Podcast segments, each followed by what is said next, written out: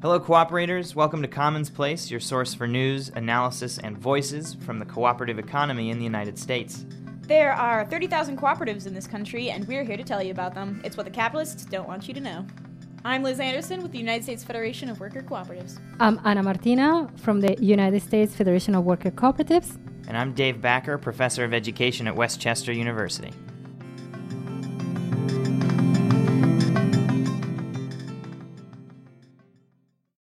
In my twenties, which wasn't so long ago, I spent a lot of time calling Sallie Mae and writing her letters asking if she would barter with me.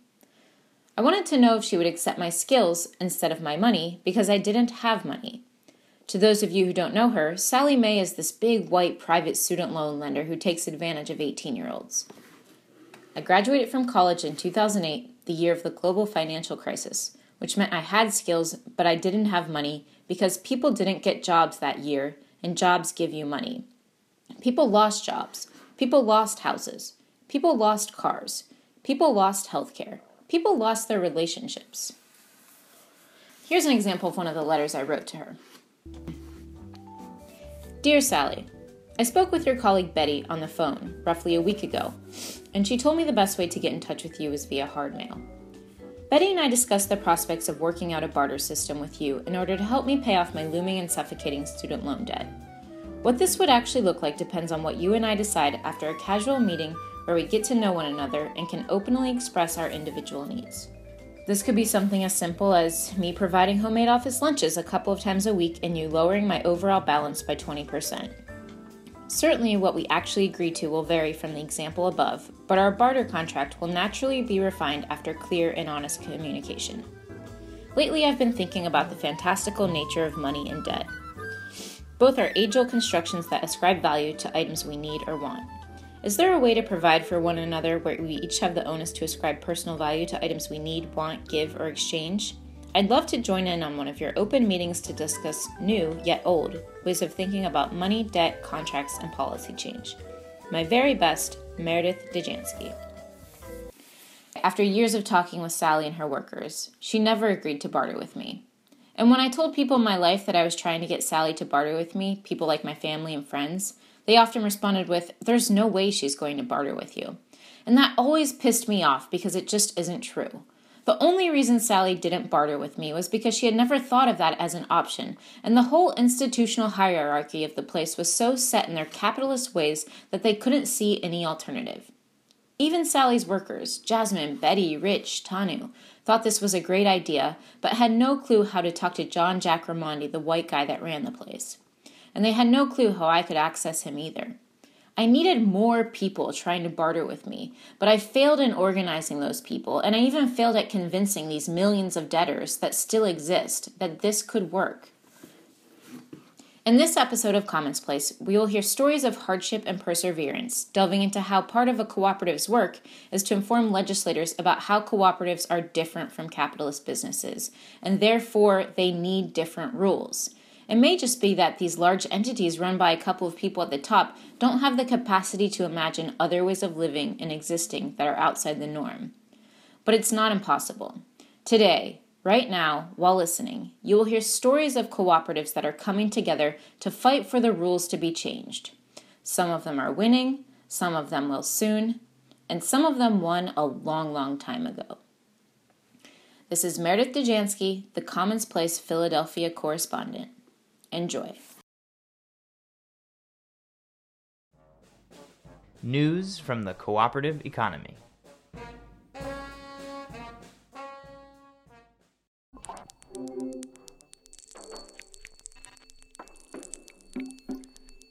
I'm Shelley Ronan with the Commons Place News Roundup. After a year of contentious debate, the City Council of Boulder, Colorado has finally passed an ordinance on housing co-ops. The ordinance will allow for ten new co-ops each year, in addition to increasing occupancy limits. Dave Backer will have more on this story in the following segment. Moving from housing to the agricultural sector, Three farming co-ops in Minnesota are set to vote on a merger. The members of Central Farm Service, the River Region Cooperative, and South Central Grain and Energy will be deciding whether or not to merge into a single cooperative with over one billion dollars in combined annual sales. The merger comes as a response to the economic challenges such as the collapse in global agricultural prices, market volatility, and tighter regulation.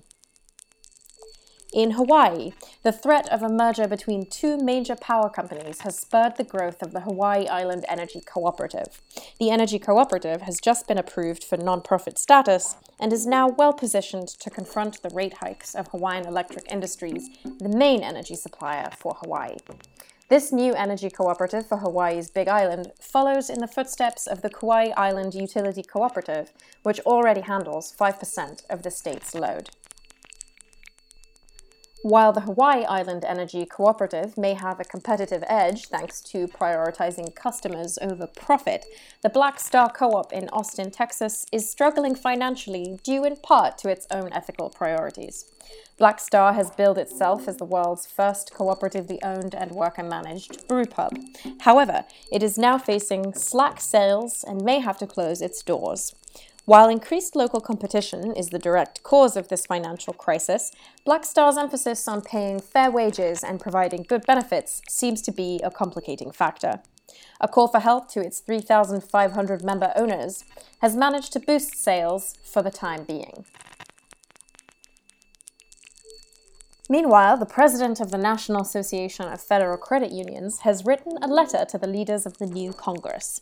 In the letter, President Dan Berger warns against removing tax exemption for credit unions. He writes that the elimination of tax exemption would lead to the loss of one hundred fifty thousand jobs per year, a shrinking of the G D P, and a net loss of revenue for the federal government. In global news, the cooperative newspaper Efimerida Tonsintakton, or Efsin, now has the second highest sales for daily evening newspapers in Greece. Efsin was founded as a way to maintain independence from political parties, business interests, and existing media outlets. Besides comprehensive news on common topics such as politics, culture, and sports, Efsin also includes a section dedicated to the social and solidarity economy. For hourly news updates on the cooperative economy, go to commons place dot org or check the Commons Place Twitter feed at commons underscore place.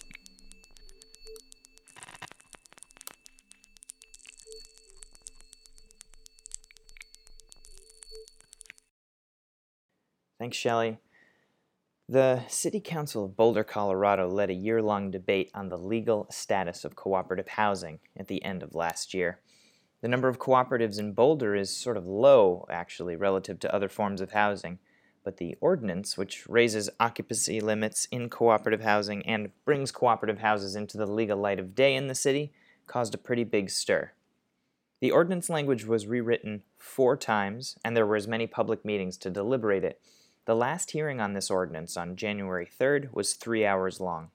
After speaking with folks on both sides of the issue over the phone, I came to a recording of this last meeting where the council heard from nearly ninety residents, both for and against the ordinance. The testimonies from these residents are passionate, powerful, and insightful. In them, there's poetry, polemic, radical politics, bureaucratic legalese, and, in every case, real commitment to community. And at one point, someone even throws a fruitcake. In these testimonies, we can hear the beautiful difficulty of living cooperatively and what that means for both cooperators and non-cooperators across race, class, gender, sexuality, and age. So what follows is a collage of nearly twenty of these testimonies. Each side of the debate gets a turn during the collage. Uh, co-op advocates are followed by residents who oppose the ordinance, and I don't interrupt them with narration. Some notes on the collage. Each resident is addressing the city council at a lectern when they speak. The council members sit at a table that's shaped like a half circle, raised slightly above the ground, while a large crowd sits facing the city council. I've kept the voices anonymous, removing the moments when each person says their names and addresses, which they do as a formality in the deliberation. But you might recognize Nathan Schneider, uh, the journalist and cooperative activist who happens to be living in Boulder and spoke in favor of the ordinance near the end of the recording. The collage starts with a city council member talking about the process they used to approach the debate and then ends with the moment of voting itself. You could hear typing noises during this recording from the council's uh, official transcriber, and you might hear a sound, uh, a tone, that rings when each speaker's time is up. And just as a warning, there is some profane language late in the recording.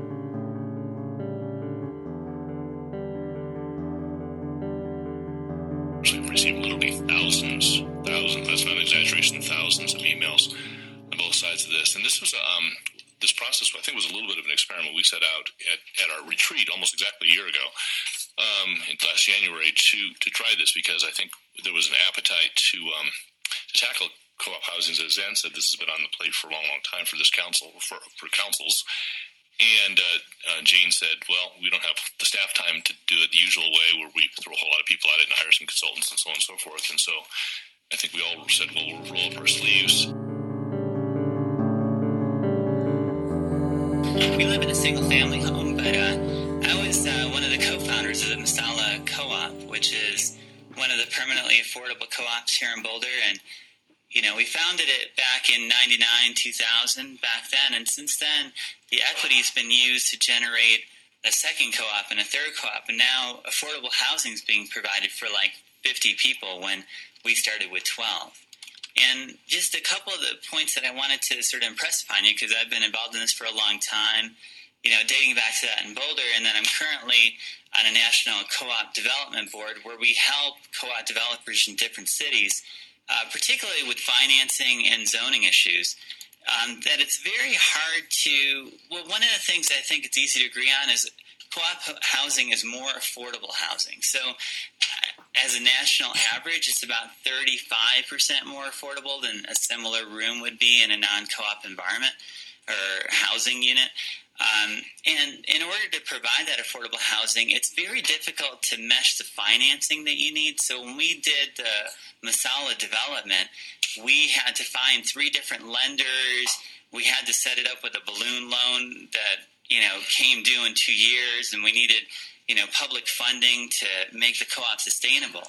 And so that's part of the reason that the occupancy is so important, is to make it affordable and to be able to get the financing, because the, the financiers that will fund co-ops actually charge higher interest rates than like a single-family homeowner would pay. And so, you know, that's part of the cost pressure on developing a co-op, and that I wanted to you know, make you guys aware of, because that's very important in terms of making co-ops happen here in Boulder, because co-op development in Boulder has been very slow, partly because we never were able to use the co-op housing ordinance back in even in ninety-nine.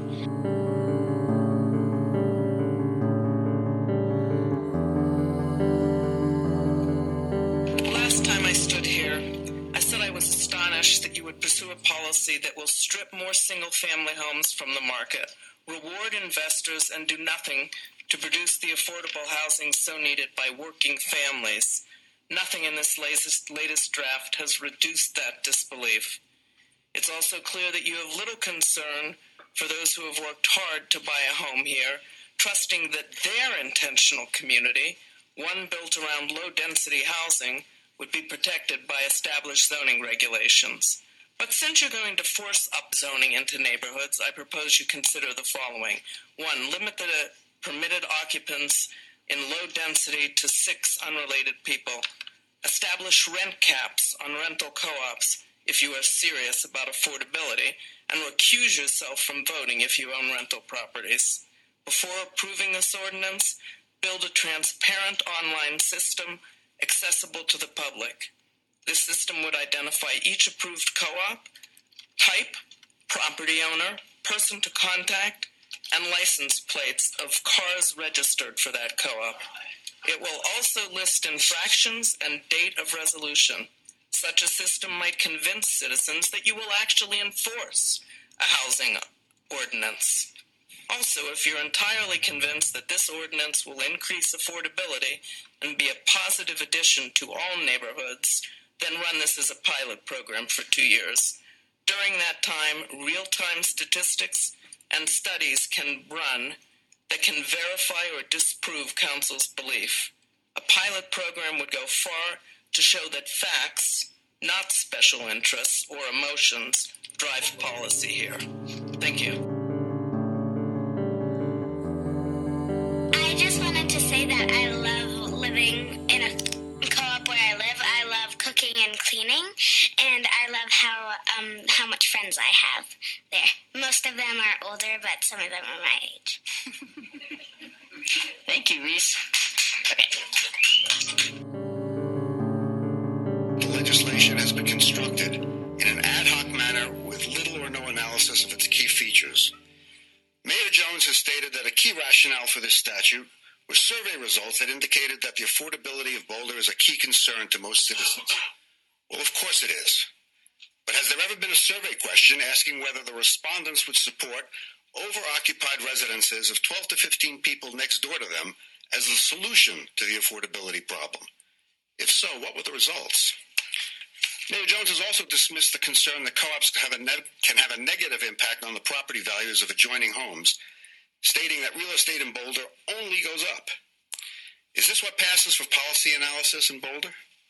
And would the council support a home repurchase program for the properties adjacent to co-ops if the claim proves false?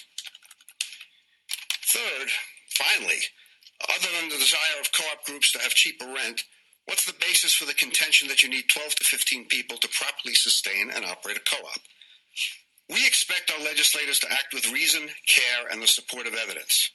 This ordinance appears to be little more than the product of intense lobbying and a council that has bought in without real consideration of the impacts of their actions.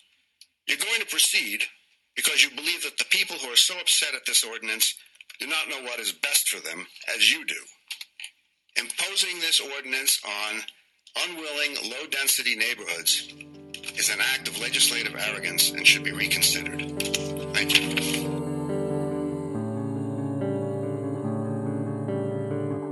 I recently gave birth to a thirty-week-old preemie, and I didn't have a really good housing situation. I got taken in by Craigslist. I feel so supported by them. When I moved in, they asked me at an interviewing meeting whether or not they could they could adjust times that people were allowed to do laundry so that the baby wasn't woken. This place would not be Boulder, being my home, having lived here since I was five, would not be accessible to me if it wasn't for co-op. If we have restrictions on how many people can live in them, my daughter would set us over that limit. You know, like, we're just there and she would be out. So in that, I would say, please consider the value of co-ops. Thank you.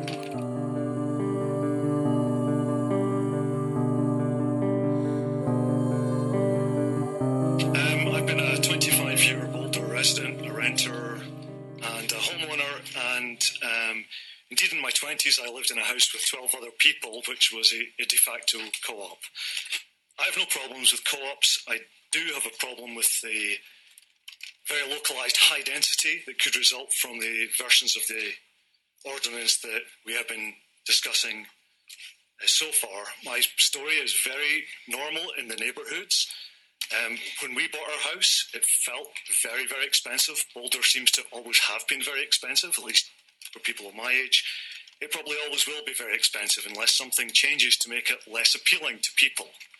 I don't believe the co-op ordinance will do anything greatly significant to affect affordability. The numbers just aren't large enough to justify that. What is upsetting, I believe, people in the neighbourhoods is that we make an intentional decision to invest our, our futures, basically our financial futures, into a single-family, low-density neighbourhood.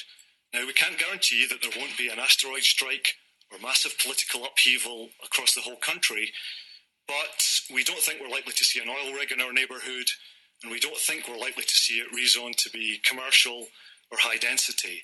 And if we have a rental property with twelve people in it, co-op or not, it does feel like it's both high density and commercial. That's how it feels. It feels like a zoning change snuck in the back door, and it's a scary feeling. Thanks very much.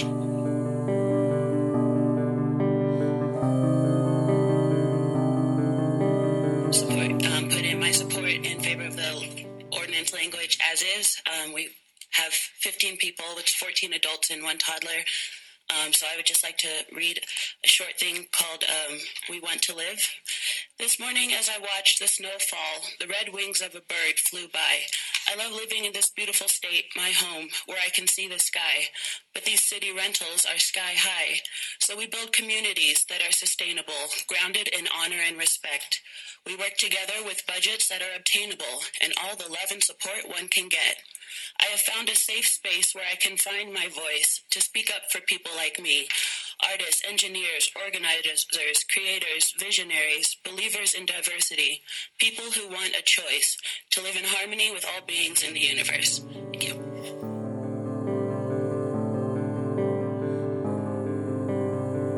Thanks so much. Thanks for your time, Council. Appreciate it. Um, looking for solutions. Council's looking for solutions. I have a couple ideas for middle way.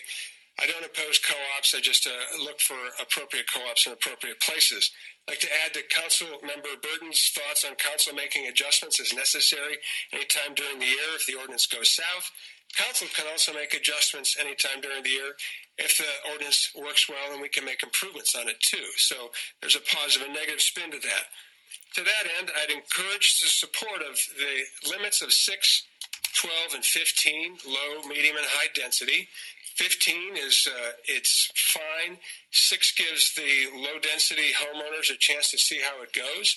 We can adjust it up as time goes on, as we learn through the uh, through the process. I'd also suggest adding a council intent to the ordinance, uh, and it reads something like this: Council intends that co-ops and immediate neighbors meet at least quarterly to resolve any issues or complaints. That allows the co-op process that happens internally to the co-op houses to happen with immediate neighbors, and see if we can get good neighbors going. Again, council intends that co-ops and immediate neighbors meet at least quarterly to resolve any issues or complaints. Then if it goes to the city, the first thing the city asks is, have you met with your co-op, or the co-op, have you met with your other folks? I support lot size changes, uh, adjusting the, the lot sizes. I'd add that the uh, the ordinance is written, says seven thousand feet or above, you can add one. I think it should read eight thousand feet or above, you can add a person, seven thousand below, you subtract a person. I live on four thousand eight hundred square feet, six feet away from my nearest neighbor. That would be really important for me. Uh, I'm looking for the middle way. Again, it's two hundred fifty uh, square feet per person in low density, two hundred in uh, medium and high. You can change that at any time. Thank you so much for your time.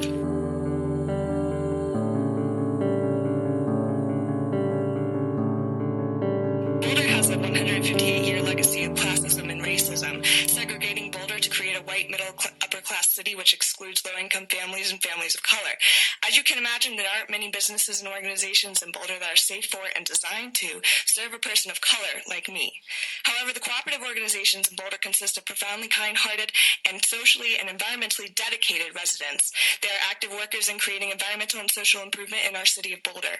It is immature and irresponsible to persecute Black, Latinx, Asian, Native, and Middle Eastern families and low-income impoverished families whom are valuable contributing members of this city by restricting and denying our access to much-needed resources.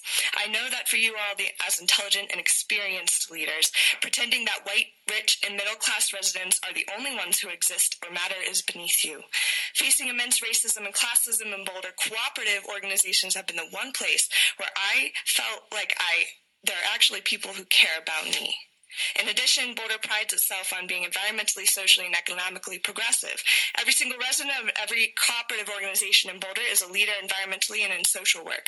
We want to support these leaders in their unparalleled dedication to environmental sustainability. The leaders that make up cooperative organizations have given decades of their livelihood toward environmental work. That is why it is an imperative to keep the cap at or above twelve to fifteen in support of our city's leaders. It is our right and your responsibility to increase affordable housing accessibility to populations of hundreds of thousands low-income residents and residents of color in Boulder. To decrease accessibility would be to continue a legacy of oppression, inequality, segregation, and white supremacy. Rather, it is important to support our city's leaders and cooperative organizations in Boulder to make Boulder City rank amongst the best nationwide economically, socially, and environmentally. Thank you.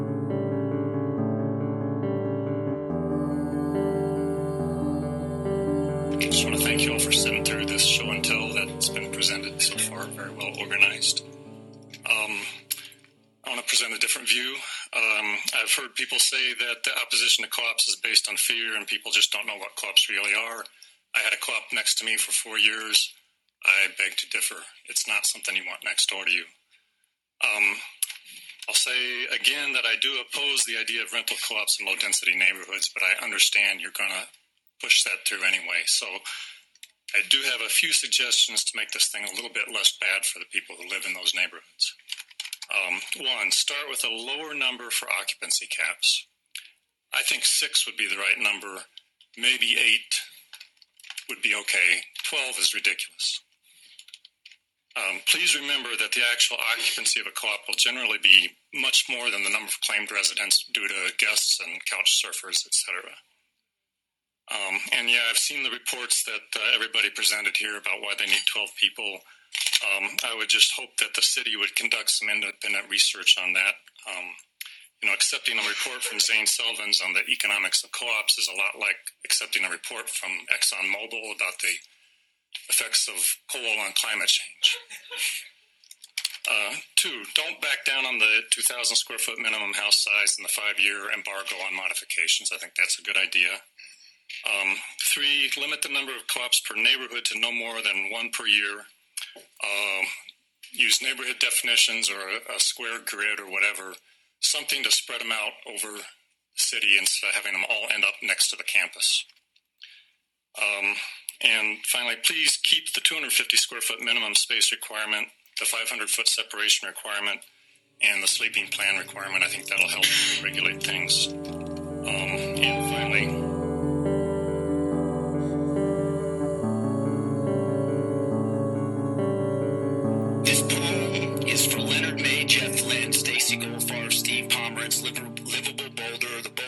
Association, Plan Boulder, and all the neighborhood character, quality of life perfectionists, protectionists. More concerned with the status quo, that is their R L one privilege status, than building a diverse and vibrant Boulder. This is for all the equity millionaire, ersatz liberal NIMBY hypocrites, protesting co-ops from the sustainably harvested hardwood porches of their McMansions, opposing people who want to live cooperatively, as in collegially, symbiotically, collectively, interdependently, harmoniously, as a community, say.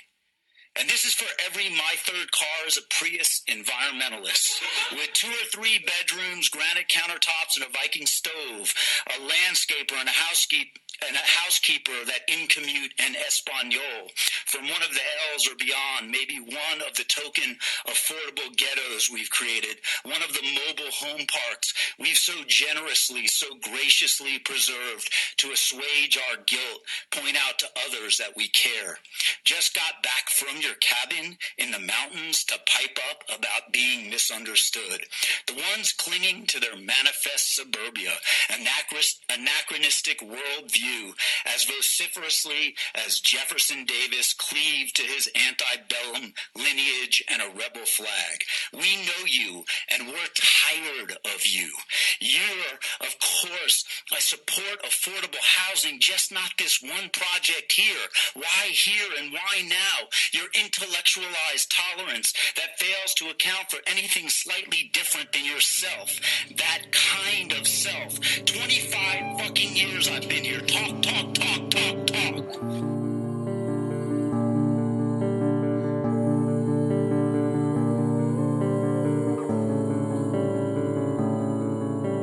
there seems to be a, a big gap between the neighborhoods and uh, the, the fine folks uh, from the co-op community.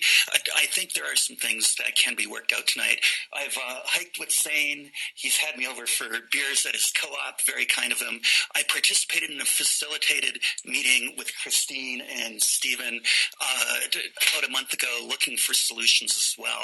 And I get their point. They want to live in community. They want to live cheaply and have certainty. Neighborhoods, I spent – I bought my house in two thousand three. I spent three months looking for a quiet, low-density university neighborhood. I haven't got a family, so for me it was all about just open spaces, being near to a park. And I worked really hard and looked really hard for that house and found one. So I, I would be, my dream would be shattered if uh, Zane Uh, bought the house next to me and, and moved in twelve to fifteen people. I think a great solution is amnesty for existing co-ops, a temporary license in low density, and then a pilot program for new co-ops in medium and high density. That would be a great two-year solution that could bring neighborhoods together with the co-op community, and we could work out the issues and bring a positive resolution to tonight. Also, there's two thousand homes on the market, or sorry, not on the market, but available in medium and high density areas. So two thousand properties that could be used for new co-ops, and uh, that would be a great starting point. I also want to mention Uh, that um, uh, low-density housing is actually much better for Boulder's clean energy plan. Uh, two or three people in a house can generate enough solar to power their vehicles and be a net-zero house, whereas that's not possible with a densely populated household. Thank you very much.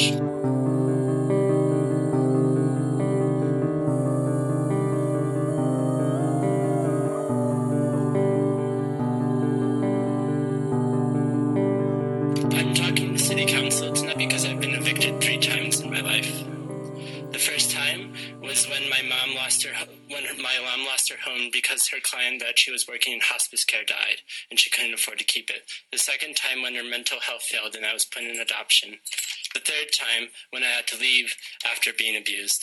And the, and the fourth time is potential with the ordinances, if they're restrictive and do not allow for twelve to fifteen people to be allowed to live together that aren't related, and two hundred people to, and two hundred square feet to be shared for people. I... I want you to realize that when you're creating this ordinance, especially to the people who are opposing it right now, that you're marginalizing people who already hold marginalized identities.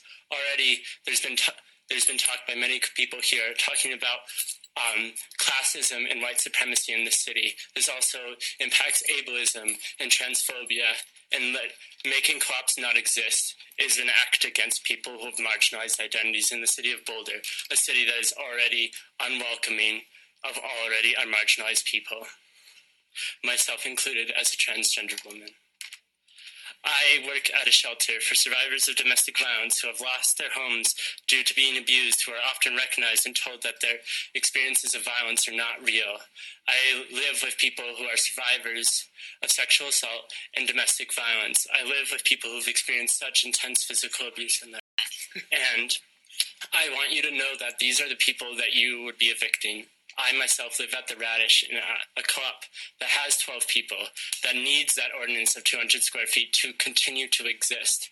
And so when you put that ordinance down and you decide that you do not want co-ops to exist in the city as you do, you are threatening not only myself, but people I choose as my family and my friends. Thank you.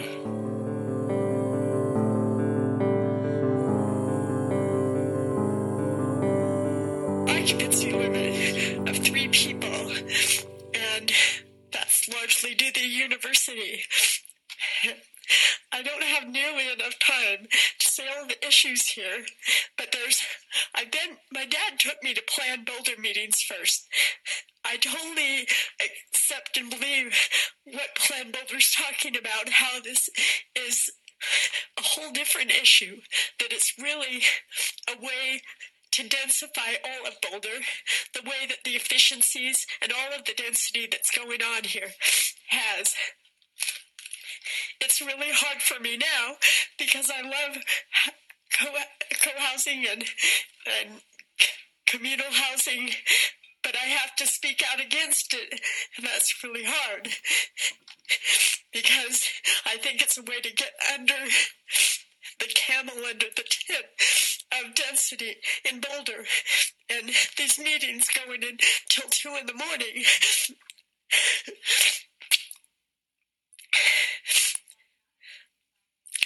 I think that if you could have them in some, like around Matt's house, around places where there's bigger lots, that might be better as a start.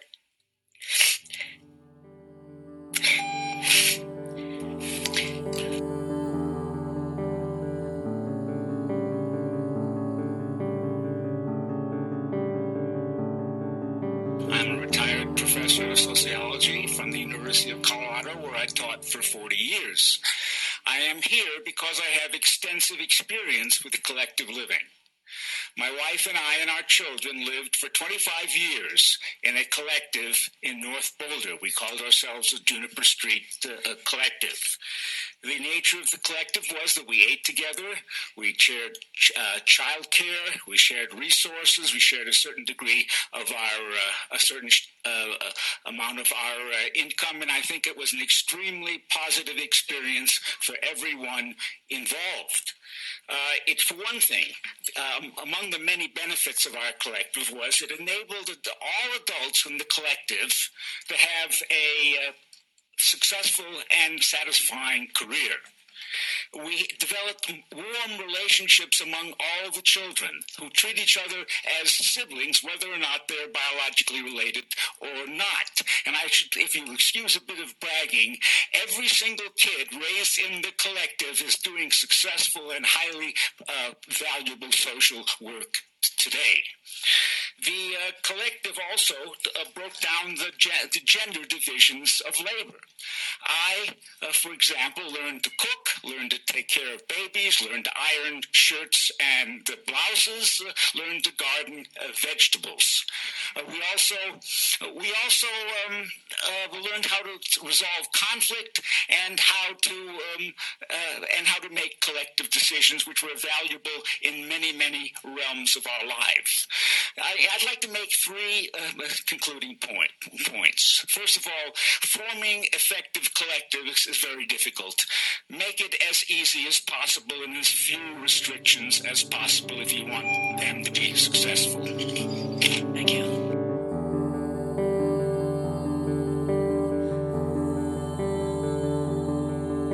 And I've been to some of the co-ops, and I think they have a place.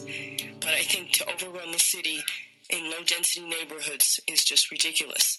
I think that they have to. You have to do it in moderation, and whether you do a pilot program or what you do, but to just keep increasing is ridiculous. That um, I, because of the apartments in my neighborhood, I constantly have cars in front of my house, and I know they say they're going to have less cars, but there's always, you know, when you have that many people, there's always going to be cars, and I just want to uh, say that I think in low-density neighborhoods away from the city, that it just doesn't make sense. Thank you. Uh, my wife and one-year-old child would love to have the opportunity to consider living in a co-op in Boulder. Um, but nevertheless, um, I think it's important to recognize that we're being watched. When I was at the International Summit of Cooperatives in Quebec last October, um, people knew about what's going on here. People from all around the world uh, are watching what's happening here. And when I told them about the current state of the ordinance, they were actually shocked uh, by how restrictive it is. Um, This is a model housing cooperation that has operated successfully in places all over the world uh, for hundreds of years in various forms. Um, and it's also really important to recognize the ways in which they regulate themselves. When people are calling for simplicity here in terms of the regulations that you proposed, you have to keep in mind that the that the principles of, of economic cooperation have self-regulation built in. That's why the cooperative that brought electricity to my grandfather's, uh, the farm where my grandfather was born north of Johnstown, uh, uh, uh, the electric cooperative, is much less regulated than investor-owned electric utilities, because there's a recognition, a recognition that has been longstanding for decades in this country, that cooperative businesses can regulate themselves. And part of that regulation is the principle of concern for community. I would like to say that this is an opportunity for Boulder to take a leadership role in inclusive um, uh, development, uh, uh, but this is really something that is already happening around the world. It's just up to us to join.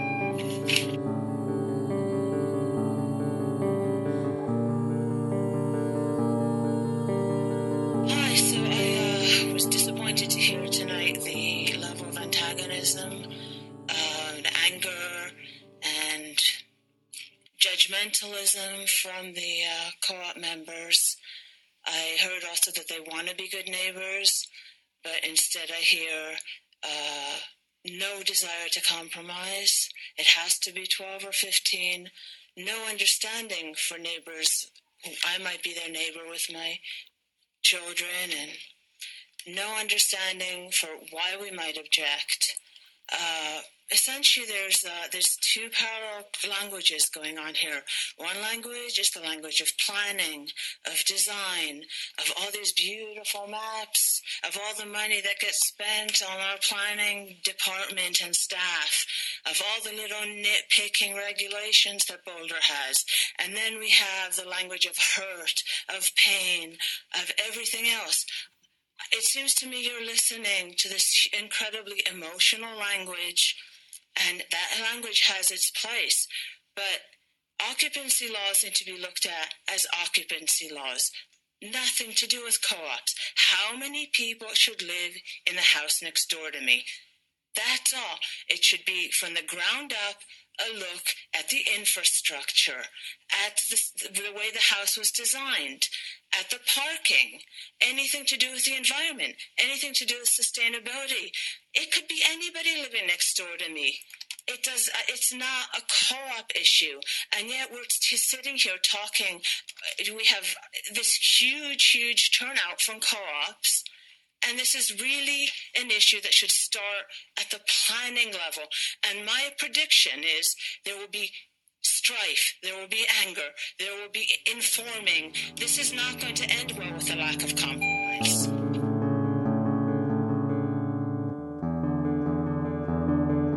I support co-ops in honor of time. That's all I'm going to say, but it is National Fruitcake Toss Day.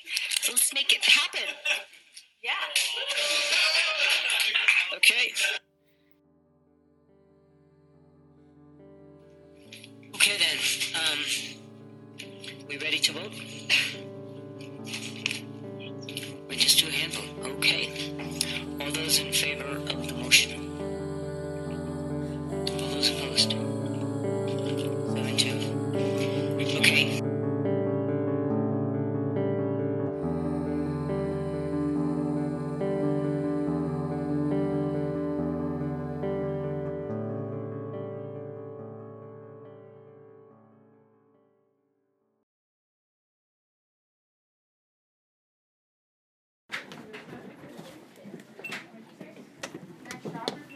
I went to Germantown last Sunday to buy a dustbuster off Craigslist. We just got a cat named Charlie and needed to figure out how to get her hair off the carpet. I mean, actually, it's a rug, it's not a carpet. The rug was given to us by a friend. She was allergic to it, so couldn't have it in her house anymore.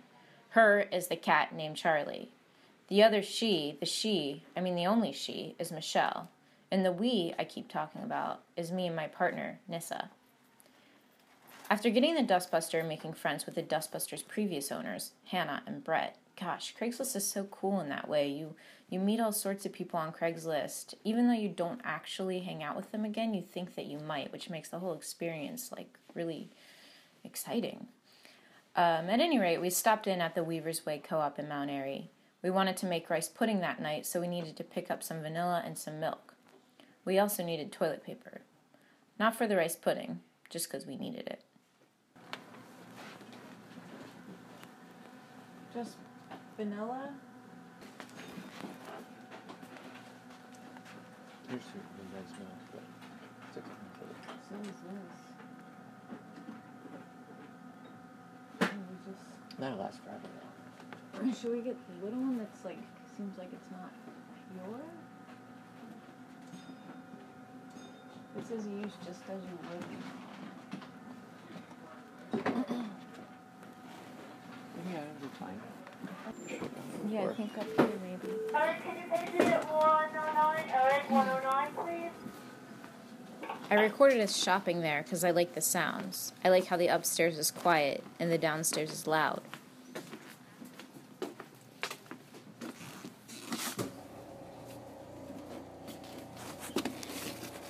This is on sale.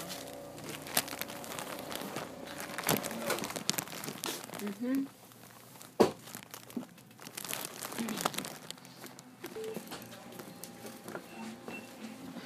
whoever's looking for the plastic bottles, can you please come to the register? Whoever's looking for the plastic bottles, can you please come to the register?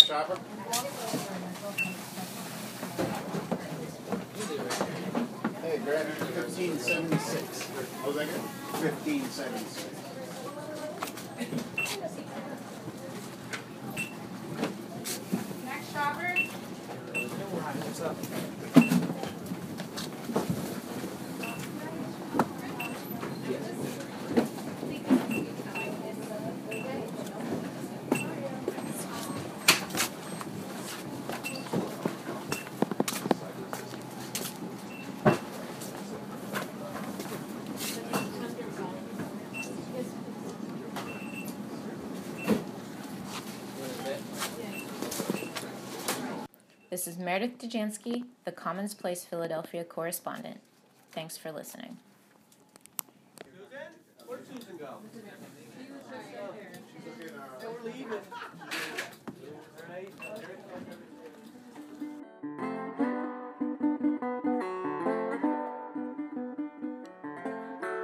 All right. Two hours southwest of Minneapolis, in Minnesota, is the Godahl Store, uh, officially called the Nelson Albin Cooperative and Mercantile Association. The cooperative store was built in eighteen ninety-four with its bylaws written in Norwegian. It was the oldest consumer cooperative general store uh, still operating in Minnesota and the third oldest cooperative general store in the United States. Uh, the Godahl Store, as it's known, closed its doors last month, and I spoke with Carly Olson, whose father sat on the board of the store, uh, about what the store meant to her, why it closed. Uh, so let's go to that interview. Could you tell the just tell the story of the store and how it opened up? Um, it was formed as a cooperative by farmers, um, as I said, to, to make sure that there was an area where they didn't have to travel quite so far to um, obtain the product that they need for their homes and families and farms. Um, and then over time, the um, you know, the, the clientele has changed. The Godahl community itself, had, you know, at one point had two gas stations, and um, there were a couple of different enterprises that, that went along with the store, um, but it's always been the, the true general store. And it's really, I think, been what kept the store alive in that community. The services provided through the store um, were, you know, in, a long time ago, they were basically any supply you needed, any kind of grocery, any kind of household supply, any kind of Um, item that you needed for your farm, be it, you know, nuts and bolts to, um, you know, things that, that anybody needed because you had to travel such a distance to, distance to get to the next community. And so it was the store for everything.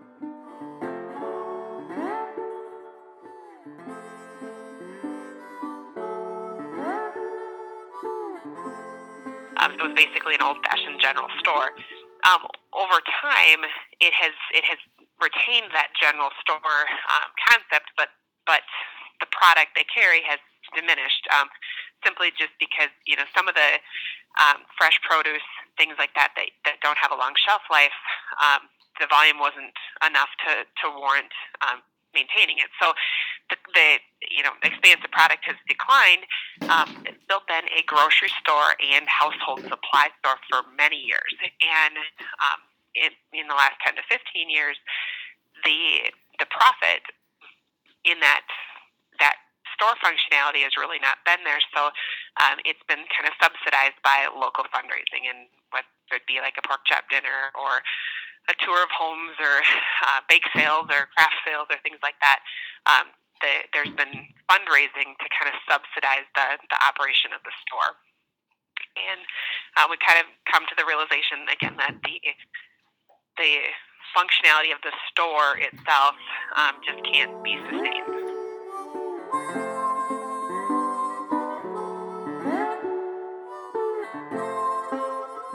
What was the process like for coming to that decision? Is there a, a kind of meeting of the membership? Um, yeah, there there are five board members um, that have, and the, the board members have changed over time, but there are five board members who um, meet regularly to, to govern the decisions for the cooperative and for the store. And um, as finances have continued to dwindle, um, there have been discussions a number of times about, is it time to close the store? Um, over the past year and a half, they've experimented with reduction of hours or, you know, different hours on different days. Um, they've actually had some volunteer help working at the store. Um, they tried a few different things to try to um, just preserve the cash flow that they have, uh, but th- the cash available to run the store is really what's forced their hand here. I see. And and the forces that were at work to reduce that cash flow involved like competition from other distributors, or it was uh, it was just a, a, a, dwind, a dwindling population, or a little of both. Um, there used to be you know small family farms every mile or so, and now. Um, You know, the, the farming economy is such that there are bigger farms and more spread out, and, and travel to town is, is a normal thing. So um, there just aren't as many rural families to begin with. And then um, anybody, even if you are a rural family, still has connection to town for work. And the store couldn't provide all of the grocery and household needs that anybody has. So you're stopping in another store anyway. It was it became more of an extra trip to stop at the Godahl store than for it to be your destination. And so um, the the volume that was purchased obviously went down, um, and you know the population in the area is, is declining as well. And then the population that is there is aging, and the quantity of needs that they have uh, just were less.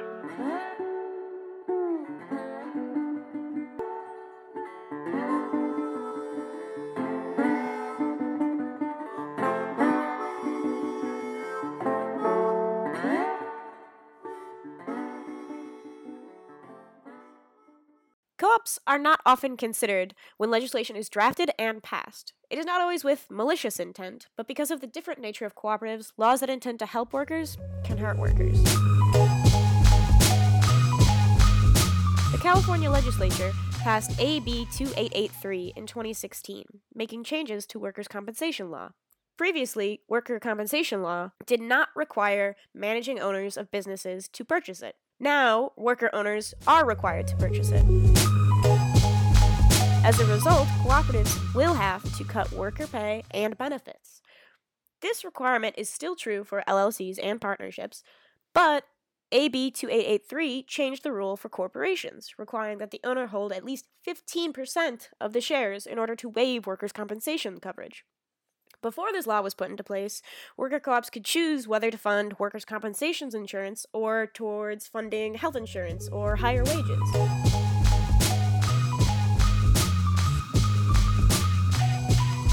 Luckily, action is being taken. Worker owners and a handful of cooperatives, including the Cheese Board Collective, Three Stone Hearth, Home Green Home, Drought Smart, Ayresmendi Bakery, and Echo Adventures Team, have convened to form a campaign working group to change the law. Stay tuned for our next episode, where we will be interviewing some folks from the Sustainable Economies Law Center and the coalition of cooperatives that are working to change this law.